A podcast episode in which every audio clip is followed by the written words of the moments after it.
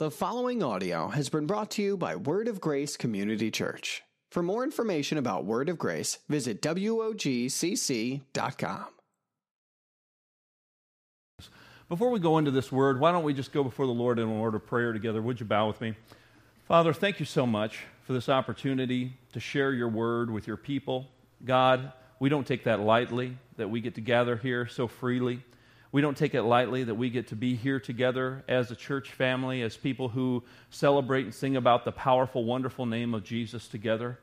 Father, we open your word today, God, humbly and hungry for truth that will set us free, hungry for something to impact us or to be imparted to us through your word and your Holy Spirit that will cause a change in the way we think, in the way that we act and react, the way we treat our spouse, the way that we live for you, Father. And I pray that we'll be challenged in such a way that it'll cause us to step, Father, into action and not just be hearers of the word only. And I thank you for heart change today, God, at the very core. I thank you that your gospel will be proclaimed, Father, and I pray that it will be easily heard and understood and received.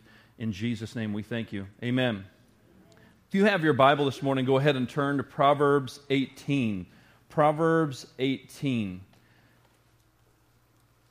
As you're turning to Proverbs 18, I want to give you just a little bit of background on Proverbs because we don't really talk about that very often. The book of Proverbs was actually divided into 7 sections. The section where chapter 18 that we're going to be reading from here in just a moment, where that falls, is actually section 2, if you were to look at it in the 7 divisions of the book of Proverbs. And it was authored by King Solomon. You know King Solomon, right? You remember him? The wisest man that ever lived. Also, the man who had 700 wives, not sure how that balances out. But the words in the second division that we're about to read can be read from chapter 10, verse 1, all the way to chapter 22, verse 16. So if you were ever looking to contextualize that, because so many people view the book of Proverbs as something that they read as like a fortune cookie, you know. People read Proverbs like they would just pull the little slip out of the fortune cookie, except there's no lucky lotto numbers on the back. There's just these little sayings, these little words that are encouraging, that are comforting, but they seem kind of scattered and they seem random. Well, I want to tell you that these guys weren't being schizophrenic and they weren't being thoughtless in the writings that they were writing. They were actually writing something in a Hebrew style of writing that they still use today in Jerusalem that is called Pearls of Wisdom on a String.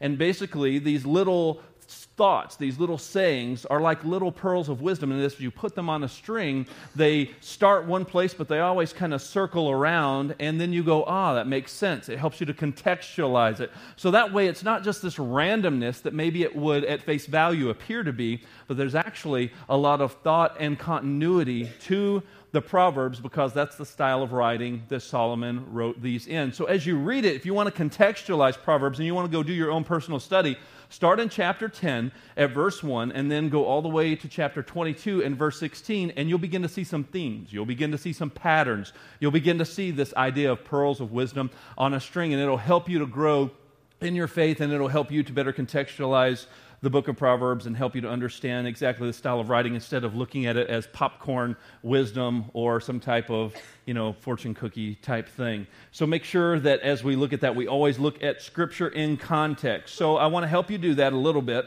by looking at Proverbs chapter 18. Let's read the first 2 verses, and then we'll skip over and read another piece so you can see how this kind of works together. Proverbs 18 and verse 1 says, "Whoever isolates himself seeks his own desire. He breaks out against all sound judgment.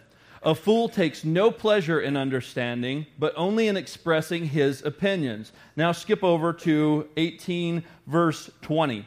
Let's look at verse 20, same chapter. "From the fruit of a man's mouth, his stomach is satisfied. He is satisfied by the yield of his lips. Death and life are in the power of the tongue, and those who love it will eat its fruits. He who finds a wife finds a good thing and obtains favor from the Lord. The poor uses entreaties, but the rich answer roughly. A man of many companions may come to ruin, but there is a friend who sticks closer than a brother." Now, if we look in the context of the proverb, Solomon is communicating First and foremost, we see about the need for accountability and the power of your words, because we were created for connection. One of the first things we read was that if you isolate yourself, you're seeking your own desire. You're being foolish. We weren't created to be alone. We weren't created for isolation. We weren't created to be disconnected. We need one another. The very first thing that God ever said that we have recorded that wasn't good was that man was alone. Everything else up until that point had been deemed good by God. He said, I'm going to create the heavens and the earth. It's good. I'm going to create the waters. I'm going to create the moon, the sun. All these things are good. And then all of a sudden God looks at his creation and says, this is not good, that man should be alone. God created us for connection. And when you're isolated, man, you put yourself in a dangerous spot. And people that like to isolate themselves, they feel like that they don't really need accountability. They don't need connection. They feel like they're sufficient in and of themselves. And we can get that way in our marriage. We can get that way at our job.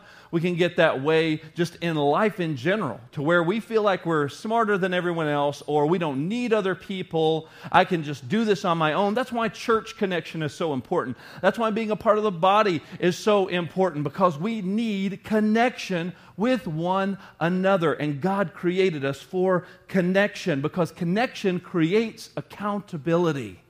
Man, people who refuse to connect are foolish, because they refuse to be accountable to other people. And they think that they're smarter. They think they could do it better. They get haughty. They get prideful. They get disconnected. And they miss the accountability and the connection and the growth that they were created for. Now, as we looked at this section of Scripture, we skipped over to a later part of Proverbs 18, where Solomon writes, "He who finds a wife finds a good thing." Why on earth would this be in the same kind of stream of thought? Because he who finds a wife finds accountability at the most intimate level he will ever find in a human exchange or in this human experience. Your marriage, your spouse, is your highest level of human accountability that you and I will ever experience, because they know you. Like, you can try to fool everybody else. You can try to put on a certain face for certain people. But when you go home and your doors close, or when you get in that car, maybe you don't even make it home. Maybe you just get to the car, and maybe the door doesn't even close. All of a sudden, who you really are begins to kind of poke through a little bit, doesn't it?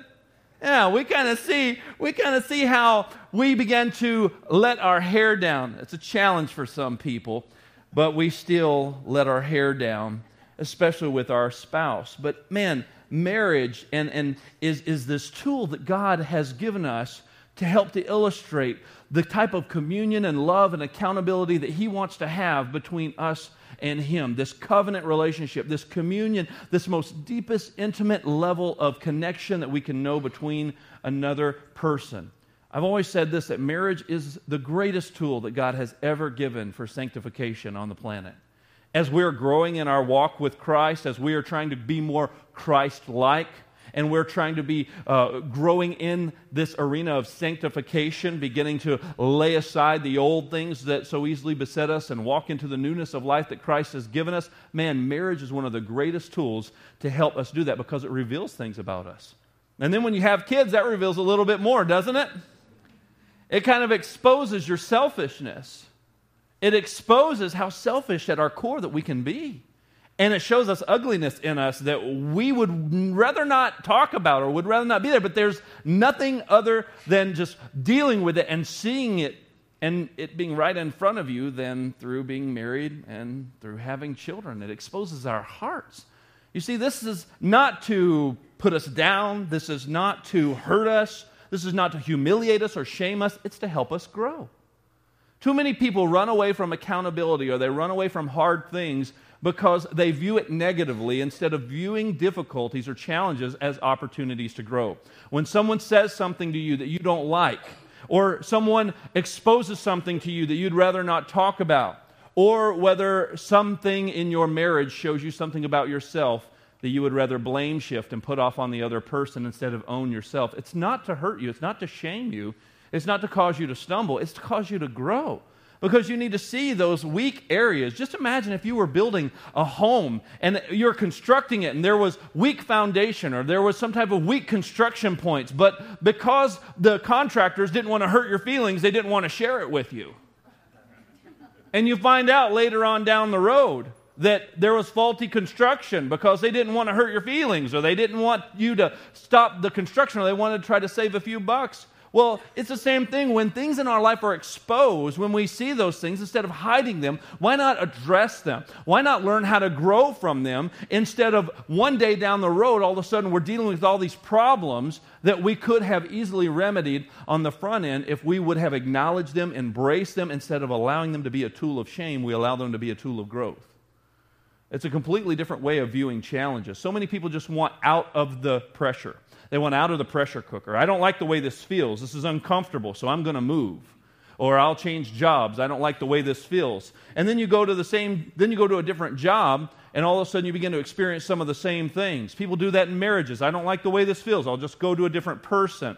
And then they begin to experience some of the same challenges over and over again. And it must be everyone else, right? That's what we often think, but those challenges aren't meant to destroy you. Those challenges aren't meant to embarrass you or hurt you. Those challenges are meant to help you if you'll stop and see them for what they are and allow God to help you to grow through those things. But our spouse is to help us to grow. I wouldn't be the man that I am today without my wife. Amen, somebody. Over there in the back, amen. You see, our relationship with our spouse is one that's grounded in trust, and we don't always like it when our spouses call us on things. We don't always like it when they expose things to us. We don't always want to deal with those things. I know I don't. I don't enjoy dealing with those things sometimes, but if I stop and I know that at her core she loves me and she wants to help me to grow, then I can see the things that she's seeing in me that perhaps I don't see, or the patterns that I am not identifying, that she can actually help me to grow in godliness and sanctification, and the same thing with me and her. Our relationship with our spouse has to be grounded in trust. It has to be a deep trust between friends, between covenant partners. Look back over at Proverbs 18 and verse 24. It says, "A man of many companions may come to ruin, but there is a friend who sticks closer than a brother." Now, the King James would translate that and say, "He who desires friends must first show himself friendly.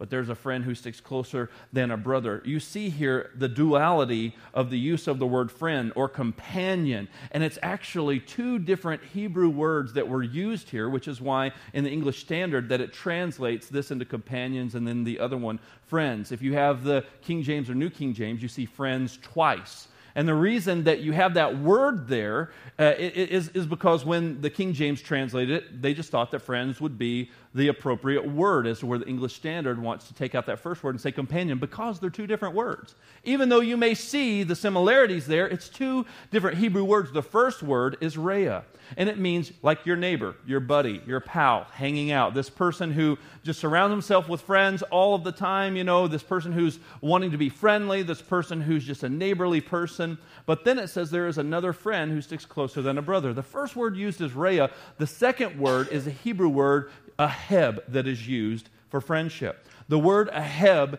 is literally translated as covenant partner. All right, so it's a different kind of friendship. You just see friend in the English, but it literally means covenant partner. It's the same word that God used when he called Abraham a friend, when it was said of Abraham that he was a friend of God. It wasn't that he was God's buddy. It wasn't that he was God's pal and they were chummy. It was that he was God's covenant partner. He had made covenant, deep, intimate relationship with God and got to this deep level of trust where they had these conditional promises that were made and then unconditional promises as well in the covenant that God made between Abraham.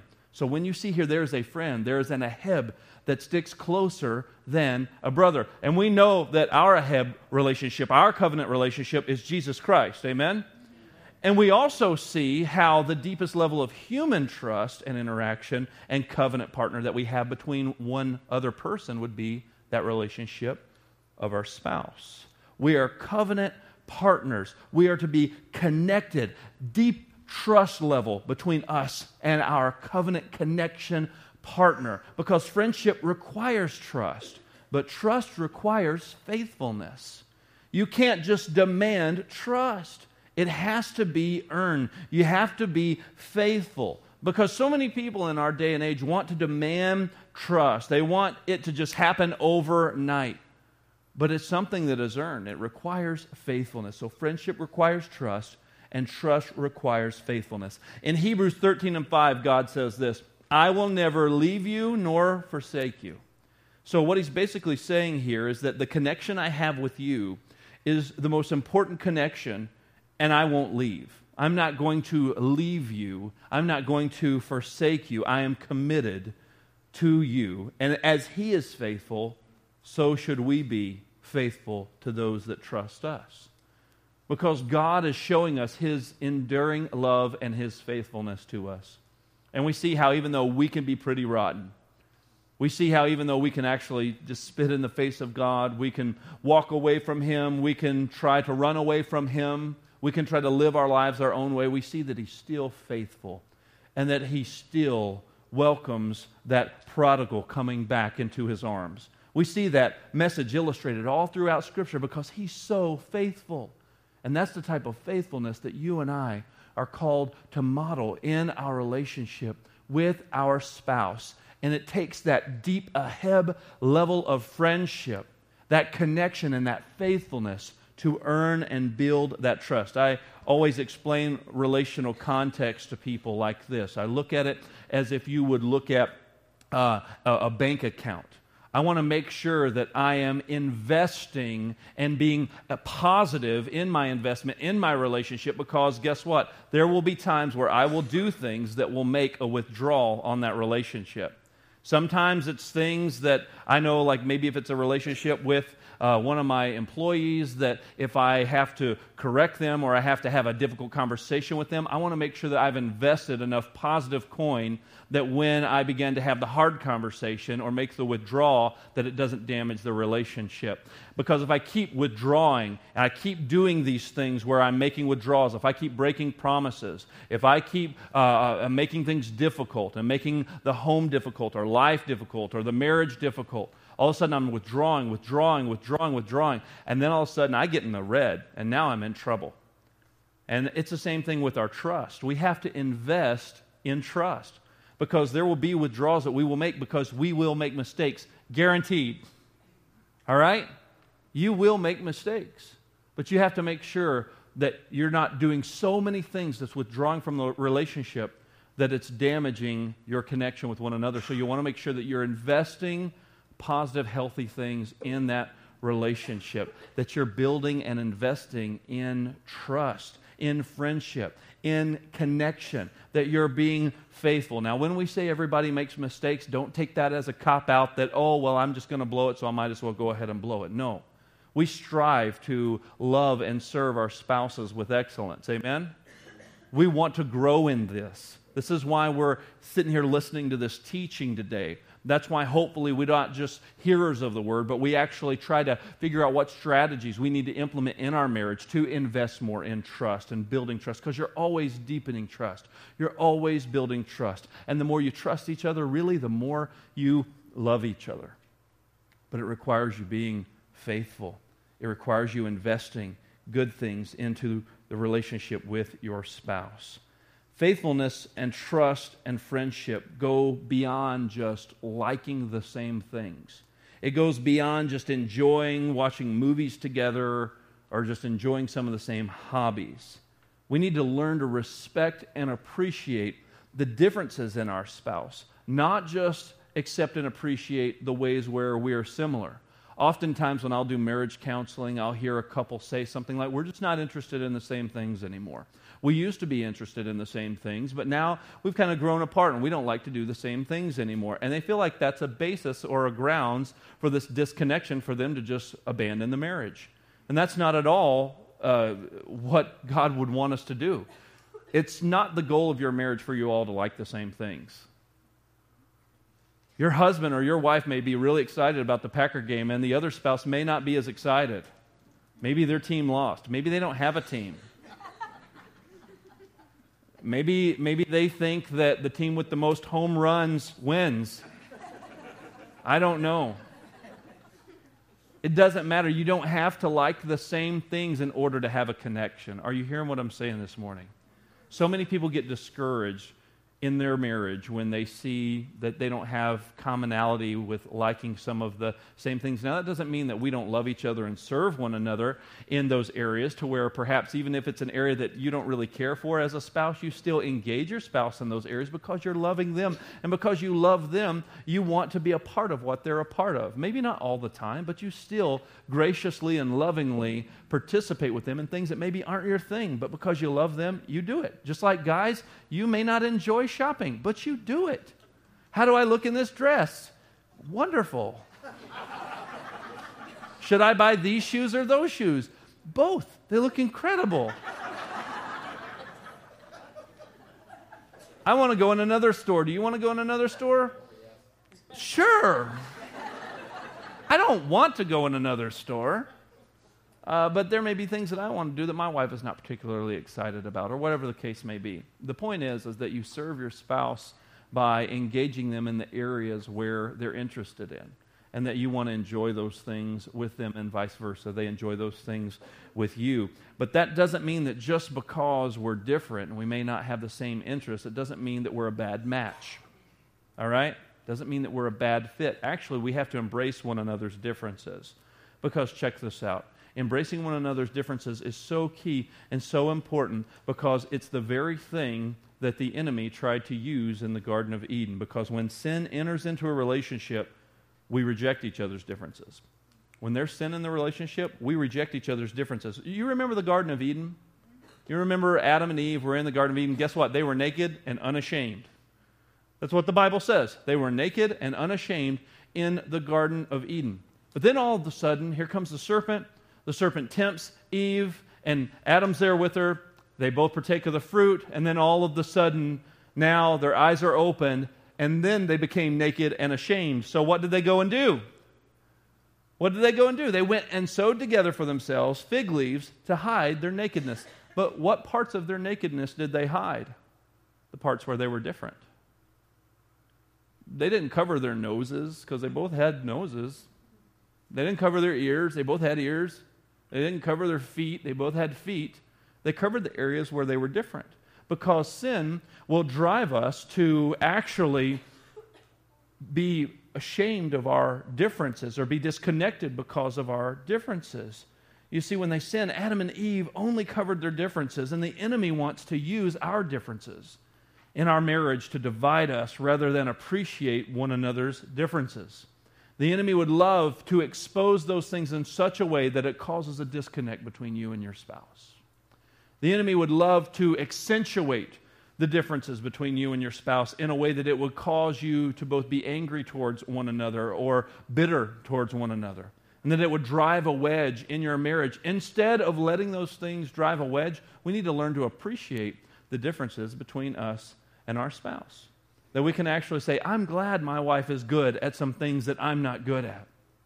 And she's glad that I'm good at some things that she's not good at.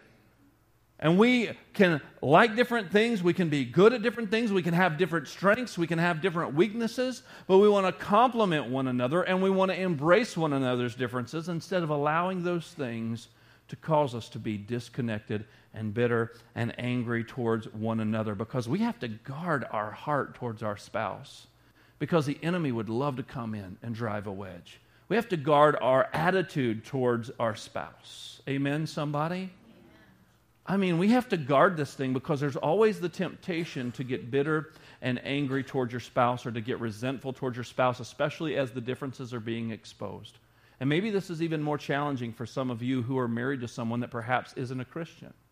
That those are the very things that would cause some of the most division in your marriage.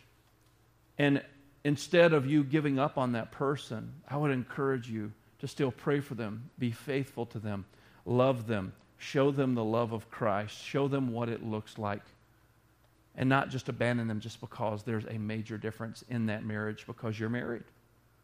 And you need to love them and show them the love of Christ. Perhaps God could use the love of God working in your heart to help to rescue them from eternal damnation.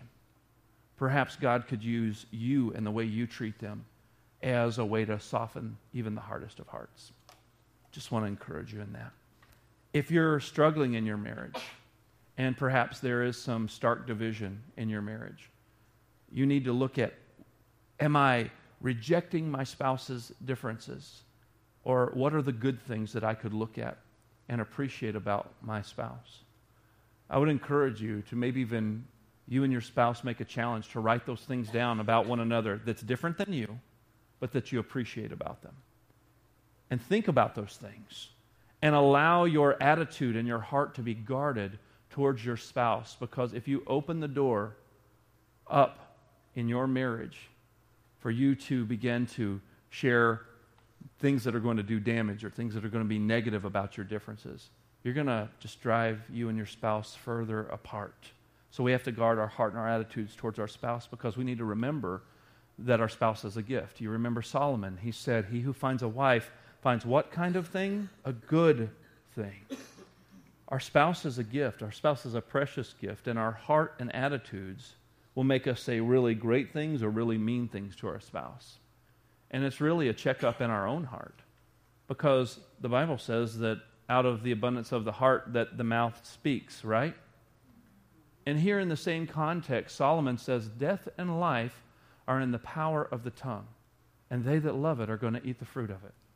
He says, death and life are in the power of the tongue. If you want life in your marriage, you have to speak life to your spouse. You have to speak life in your marriage, because our heart and attitude is either going to make us say really great things or really negative things, because it's out of the abundance of what's in our heart, our mouth is going to speak. So stop blaming your spouse for everything that's wrong in your marriage. Stop blaming your spouse for everything that's wrong in your household, and start speaking life. And listen, I want you to hear me real clear this morning. We need to speak life to our spouse when they're present and when they are not. There's a saying in the Seven Habits of Highly Effective People by Stephen Covey that he says, be loyal to the absent. You need to always be loyal to those that are absent. So that means when you're at work and you want to get in the gossip about your spouse, or when you're with those friends that want to have a spouse bashing session, man, you need to guard those relationships. Is that something you need to be connected into? Is that something that you need to be feeding off of? Is that something you need to engage in and be a part of, even if you're really miffed at your spouse at the moment? Or is it something that we need to guard our heart and recognize, this is not healthy, this is not productive. I need to be thinking about good things and remind myself that my wife is a gift or my spouse is a gift. I need to remind myself of, even though there may be differences, that I need to appreciate those things and embrace those things. I need to remind myself that I need my spouse for connection and accountability. And I need to invest trust and be faithful to my spouse and guard my heart and my attitude and not allow myself to get caught up in a bunch of negativity, because that's not going to be healthy down the road. It always starts really small, doesn't it? No one ever starts just in a full-blown bash session over their spouse. It's always the little compromises that we make that our flesh enjoys, but our spirit begins to be grieved by. It's like there's something that doesn't feel good about it, but there's something that feels so good about it. And if you allow your flesh to lead in your marriage, then you're going to give in to those negative things that are going to come along, because they are going to come along. No one has the perfect marriage. Pastor Derek doesn't have a perfect marriage. No one in this room has a perfect marriage. We all have our own challenges and things that we're working through and we want to grow in. But when we see those areas, we need to recognize them and not feed in to that negativity, because we need connection. We need accountability. And that's going to require us to deepen trust. That's going to require us to be faithful.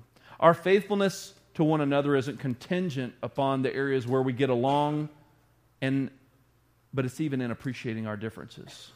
Our faithfulness isn't contingent upon our spouse being who we want them to be, because too many people get disconnected or withhold their love from their spouse until their spouse becomes the person that they think they should be, and then they will begin to love them the way that they should have been loved and treated all along, when they achieve the status that the other spouse thought that they should be achieving. Man, it's not contingent upon that. But rather, we have a covenant friendship, a covenant partnership that Aheb relationship, because we embrace one another's differences. We learn to appreciate them. We guard our hearts. We guard our attitude towards our spouse. We speak life into our spouse when our spouse is present, and we're faithful with our words and our attitudes even in their absence. So for us to remain forever friends with our spouse, it's going to go beyond simply movies and vacations. It's going to require that we have a healthy view of one another in our marriage. It's going to require us to start speaking life today and start recognizing the gifts that one another truly are. The gift of accountability, the gift of sanctification, the gift of fun, the gift of friendship together. That's who God has called us to be. He has called us to be forever friends, and our marriages need to reflect exactly the way that Christ has loved us. He's loved us unconditionally. That there is a forgiveness that happens in marriage, that there is a patience that happens in marriage, that there is self-control that begins to be exhibited in our relationship with our spouse, that there's all the fruits of the Spirit that begin to flow out of our marriage when we begin to truly make our spouse and our marriage a priority and invest in that thing. And then as we invest in the marriage, then it begins to glorify God. And people begin to see and notice God at work between two people, and how two very different people can walk and be forever friends. Thanks for listening to this sermon from Word of Grace. For more sermons or any other information, visit wogcc.com.